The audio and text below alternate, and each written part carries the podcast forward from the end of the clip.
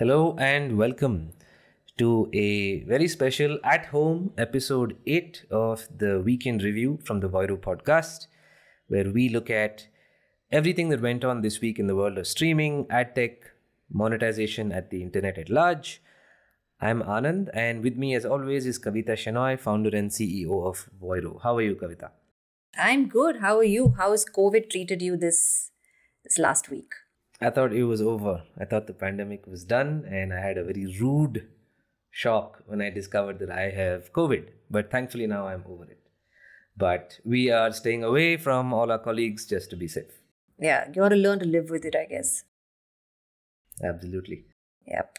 It takes you back in time, right? When you used to go to uh, office, you know, you pop a Tylenol, Advil, Crocin, whatever was your your uh, medicine of choice, and say, you know, I'm going to get it together and just go to office and get my work done. And people coughing, people who were coughing in the corridors were not, you know, you wouldn't you wouldn't glance at them askance or you know, or even so, sort of frown. Today, even if you have the slightest bit of uh, an indication that you're going to come down with a cold, you're out of there, right? Because it's no longer, you're no longer feeling guilty, which is a good thing.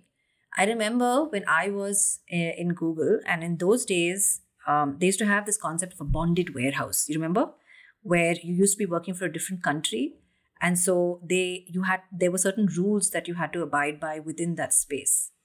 So those bonded warehouses used to have notices because all of them used to be working different hours. They were on they were on timesheets, so time was money for them. And so people falling sick was a definite no-no. So it, it you know during I think at that time there was um, there was SARS in Southeast Asia, and they had this big notice that said if you're running a temperature, if you have a runny nose, go home. And I'd be like. Big deal if you you know you have a little bit of a runny nose at that point in time because I really wanted to get work done.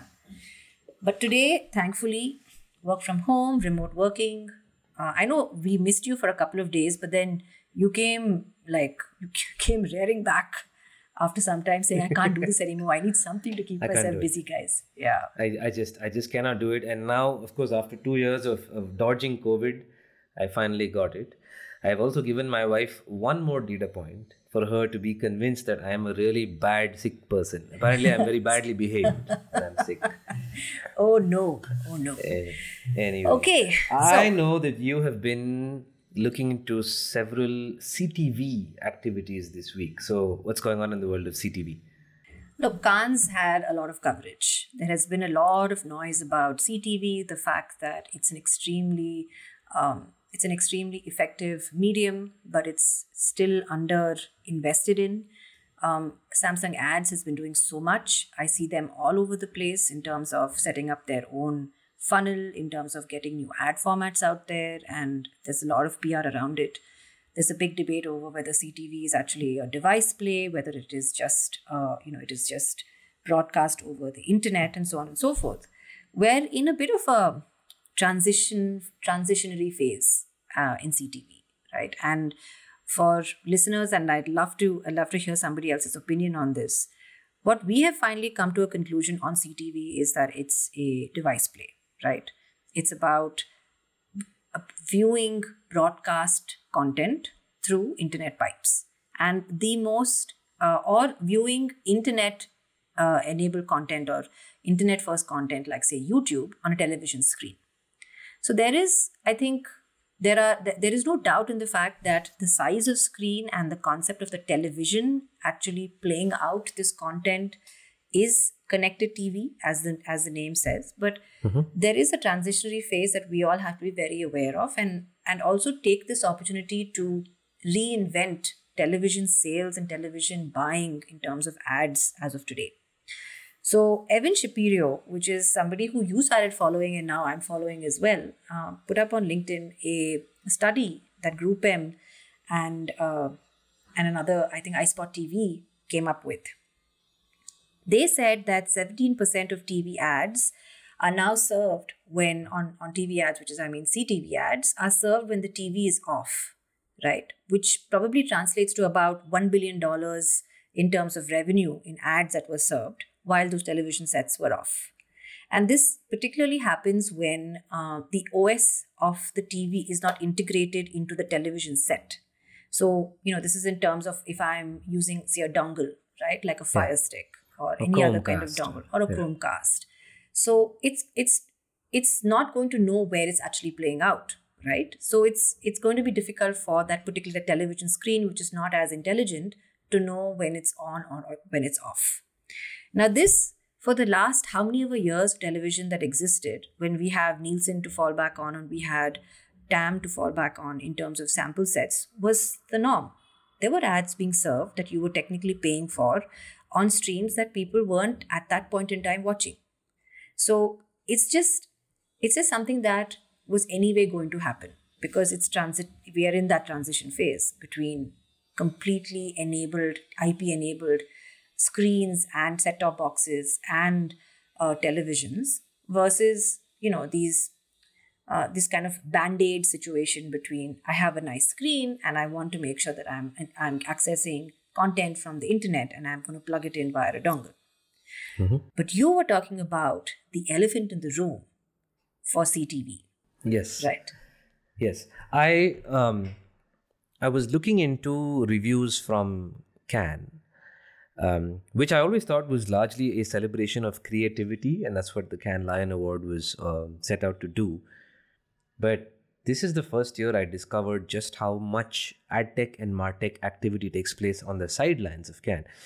I'm not sure if this is a legitimate uh, uh, illustration or it was a meme, but I saw a lumascape of whose yacht was par- parked next to whose Ah. at Cannes. And I'm going to put that up in the description. But it was interesting to see how many tech players participate on the sidelines of Cannes. And Rob Webster wrote an interesting blog where he said, Cannes brings together our industry's best minds, all speaking freely with a little rosé.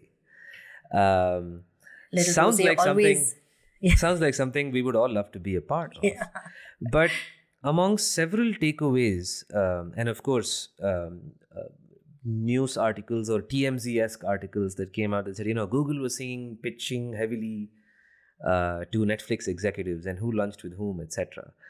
Um, there were many common themes the shifting open web, the pains of the new data ecosystem. So, apparently, it was a very common theme being discussed where everyone was excited about CDPs and clean rooms and collaboration and the joy that came from you know the promise that they all bring but one common theme was just this immeasurable pain of the transition the lack of turnkey solutions and just the lack of interoperability and a lot of this pointed to the fact that the industry solutions are still not hitting as hard as they should.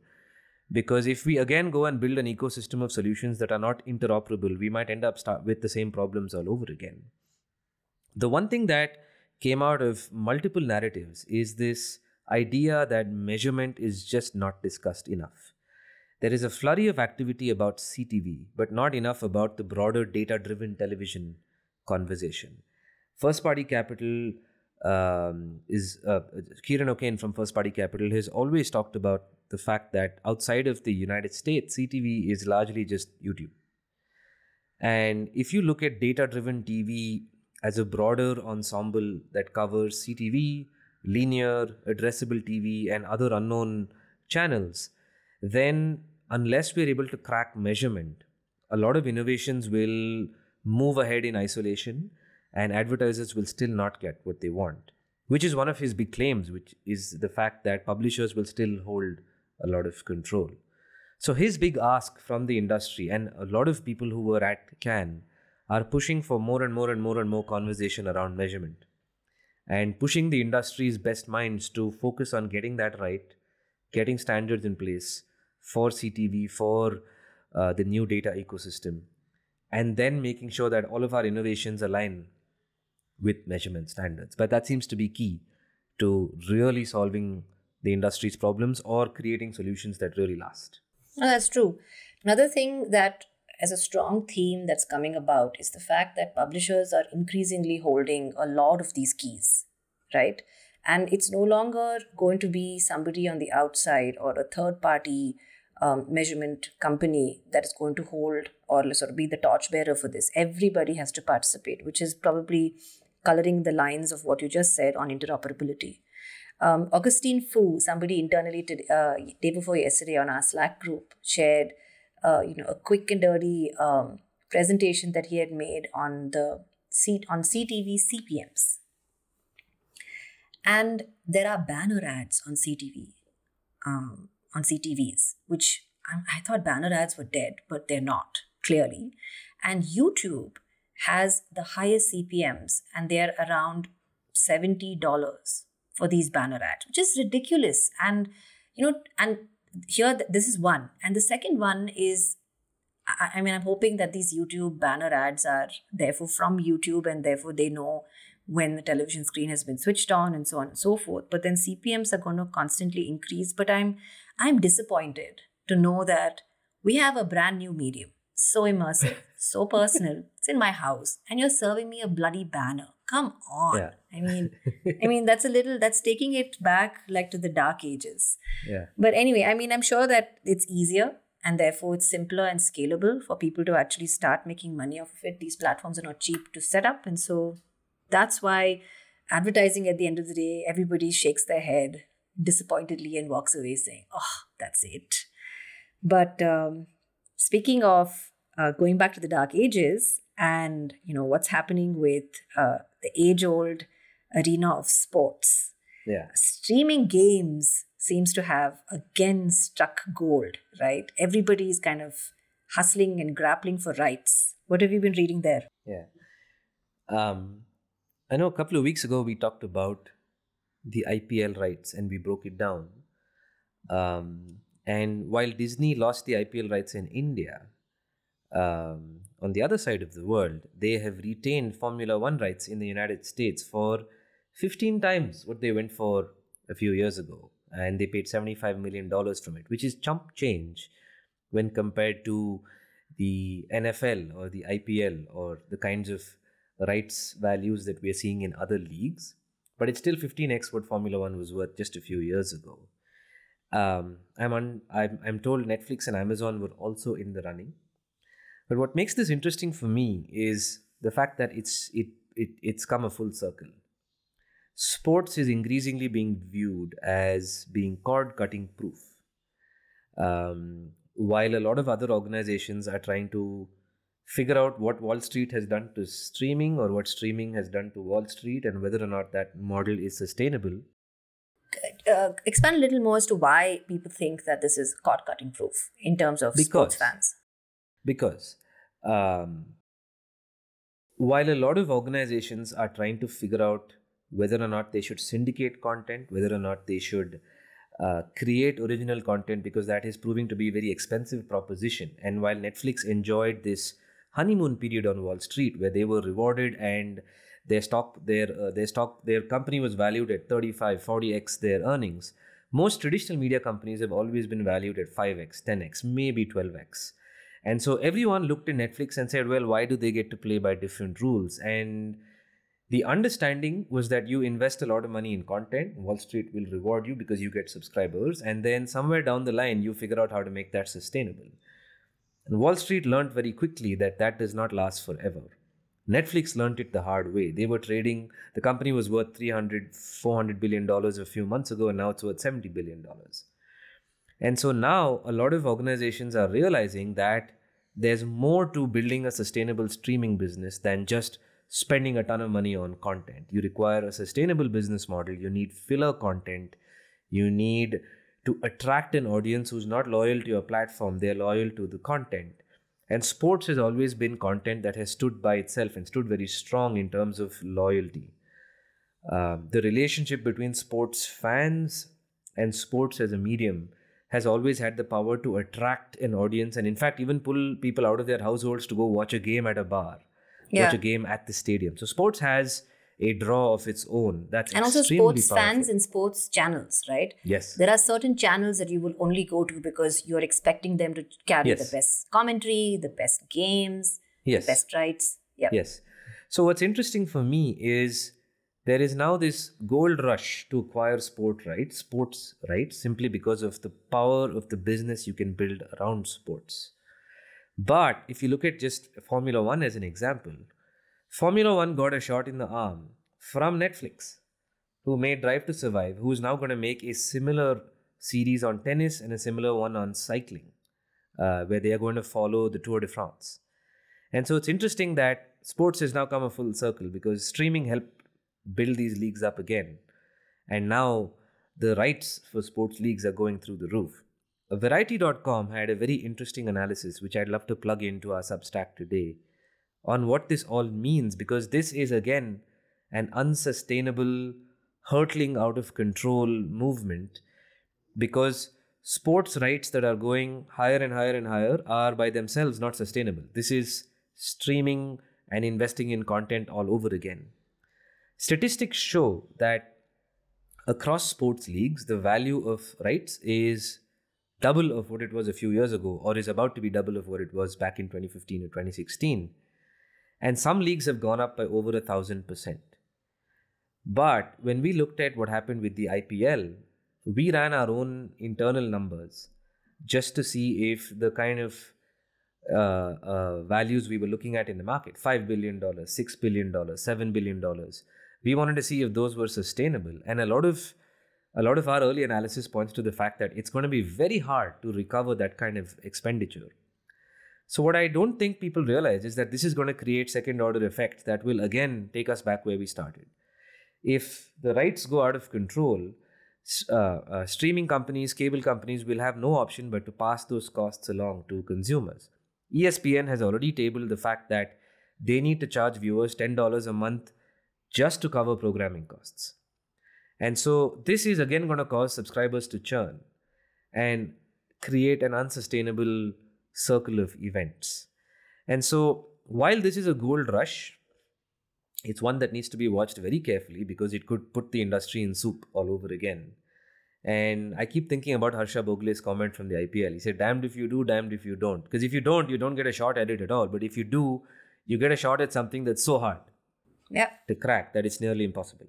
But from a macro perspective, right, all of these things have to happen so that you're at least able to find a new starting point. Even if you, even if things normalize again, I know these are ebbs and troughs. Your trough is much higher than from where you started off in the past. So it's a it's a continuous cycle that we that I feel that we mustn't. Um, I mean, everybody raises their eyebrows on the investment, right? But we're also pushing people in trying to figure out is advertising the only way to make money for example and how many how many methods of monetization can you come up with? And all of these things in terms of um, the kind of leagues that we're setting up and, and sports and especially in terms of the indian context we're actually bringing sports closer and closer to homes in, in terms of careers and choices that our children make or even how we choose to spend our time. And that's very exciting for us even as an economy right? Because there is so much more to do because we have so many people and so there is a lot for us to be able to unpack and discover with the kind of ability to stream uh, that is, uh, you know, that's happening with sports. Uh, in terms of streaming, you read uh, Peter Kafka's "Where is where are the Netflix Netflix where are the two million where are the two million subscribers going?" Like he his latest podcast episode uh, on the Recode Media podcast tabled this question. He said, "Where are lost subscribers going?" it's a new series. Um, my my theory is that they're all just going out. COVID is kind of done, except it's not, as I learned this week. yeah. Um, but they, I mean, this is just a market correction, and um, the the the funny thing is, while streaming numbers are going down, cable numbers are also going down in the United States. So it is possible that people are just um, saturated with the number of subscriptions they have, and they're just trimming their expenditure. That that could that's all yeah. it could it, be. It's also one of those expected churns that you have. And I remember reading this really long time ago. And this is where India and the US differ. And you studied and you spent a lot of time in the US as well. Summer is a big deal. So July, August, September is just a whole bunch of merriment and outdoors, right? So much so that um, back in the day, cable television companies and networks wouldn't release new seasons of anything at that point in time because they were guaranteed low viewership because people were outdoors, like you were saying. And, you know, come October, November, December, which is family time, it's usually colder, people are indoors. The ability for you to watch more shows are much higher there, right? So your viewership naturally kind of goes up. So the weather really does play a big role in in in viewership in general.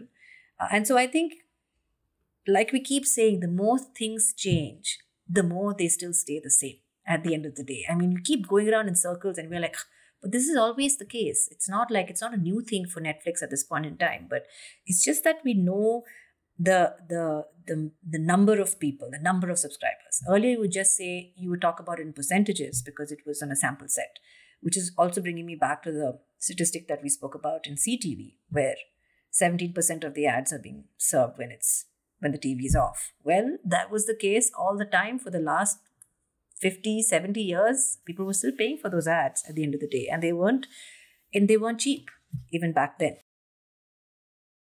I I I think a lot of a lot of um, industries and a lot of companies have to figure out how to get ads right and figure out how to get monetization right because we have to coexist with the world of advertising which is something I learned when I was reading about what's happening over at Wikipedia this week.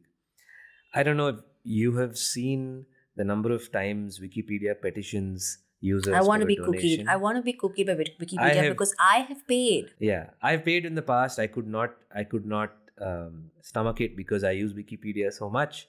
Yeah. Um, but Wikipedia this week put out some uh, news about how they are taking a stab at monetization, and instantly all of Twitter started whining about the fact that Wikipedia is gonna see ads. And I, in my head, I was just like, "Oh, sharp guys, we've we've."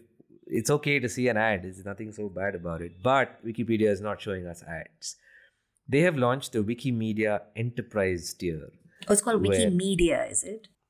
Wikimedia, Wikimedia, the parent company, um, has launched Wikimedia Enterprise, which is basically a white gloved managed service enterprise tier so that large tech organizations that benefit from Wikipedia's data can get a little more and Wikipedia can get paid. So the whole idea is they can create custom data sets, rich data sets, offer premium support. And companies like Google, uh, Alexa, folks who use Wikipedia's data to power their own services can get a better service, but Wikipedia can also get compensated for it.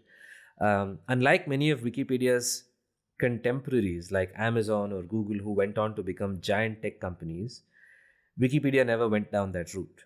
And Wikipedia has committed this time to not allowing this to balloon out of control and said that they will never allow more than 30% of their revenues to come from this enterprise tier. Um, anything that keeps Wikipedia alive will make me Yeah. happy. That's Very true. The so wait, explain this to me. So when when when you put up a, a, a space on Wikipedia, right? There's somebody writing this, correct? And then you have it you have it crowd corrected and crowd accepted and they say citations needed and so on and so forth so a lot of the facts and you know uh, things about history and maybe network i remember going reading up and going and reading up about um, at&t and the entire at&t fiasco with all the connections to all the new stuff that's happening and there are some citations that are needed so tomorrow if i on if i'm on google and or on google home or on amazon home and i and i say i'm doing a project right and i say hey um, Alexa, tell me about what happened with AT&T, right? So you're saying that maybe tomorrow uh, Amazon will have to pay Wikipedia for them to be able to access this information that is Yeah. technically because it's not to place. access not to access. Anything that organizations have access to already today is will continue to remain. Um, google for example has already signed up to pay wikipedia for uh, deeper larger custom data sets. I think that's what it will come down to.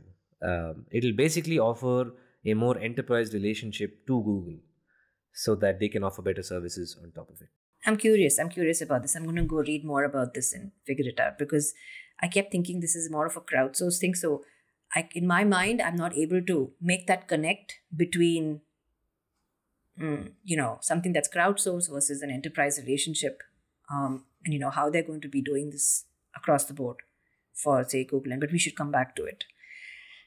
Speaking of um, Google and uh, Amazon and contemporaries, etc., Yahoo was in the news the other day. Um, they're kind of making a splash at Cannes this this this season.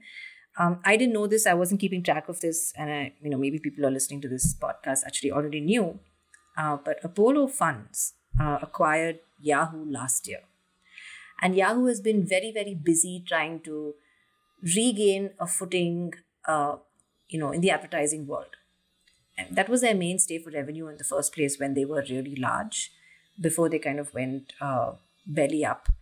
And uh, they've been working very steadily and quietly over the last year and maybe over the last three years with a couple of partners.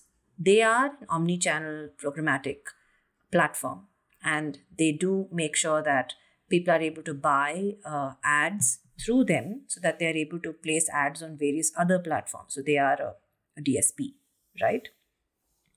One of the things that actually they, they, they highlighted in this particular article, which I think is in AdExchanger, uh, talks about um, Marriott's arrangement with Yahoo. Now, you and I and everybody listening in as well has been in a fancy hotel room at the Marriott at some point or the other. We have clicked through guest services on that television screen in a nice waffle uh, cotton house coat, right? But did you know that in this new arrangement, that Yahoo and Marriott have gotten to an arrangement where anonymized data is given to Yahoo and your television screens within your hotel room. This is it cannot get more intimate than this, right? While you're on a business trip or a holiday or whatever, you're able to see ads that are hyper targeted to you on the television screen. So it's interesting because for example, if I was visiting a new city and I wanted to know something about that city, which was not specifically curated by Marriott, but if I had like services and places to see or products to buy or shopping to do or whatever, and that was coming to my screen, it's fantastic. Because a lot of the content, if you remember on the television screens, were these beautiful vignettes of the place, what was there that was actually produced by the Marriott. And then of course you had a, you know, you had regular TV that you could go through. But Marriott, therefore, is almost like a closed circuit CTV, in my opinion, right? So it's an internet enabled screen. It's got specific types of data. It's only for a specific uh, type of audience, and it is uh, it's time bound. So there's a lot to be unpacked as well with what this whole Marriott deal is. We've been we've been harping a lot about retail media and what Walmart and Amazon are doing, and they're far more bottom of the funnel because there's a high intent audience over there, people willing to spend people wanting to buy and so on and so forth. But with, with Marriott, you have a person who's looking for an experience of some sort, right? And they are willing to spend that money for an experience. And so this is a completely different type of user and a completely different part of the funnel altogether. Uh, so it's quite exciting what they're doing. And I'm hoping, again, there are no banner ads and they're doing something that's far more immersive and exciting and at least uh, indulging in the fact that I'm that I'm going to be watching it in my Marriott room. But yeah, lots of stuff happening in the world of advertising. Some old, some new, some things remaining the same. But it's uh, it's good to know that you're doing well, Anand, and that the week has finally come to an end. Yes. I like this podcast because it kind of signals that the week has been done. So yes, yes, absolutely. Anyway, see you all next week and I hope you enjoyed today's podcast. If you want to share anything that um, you may have as your opinions or your observations, make sure that you like, share, comment wherever you find this podcast. And don't forget to also read our Substack. Bye. Bye.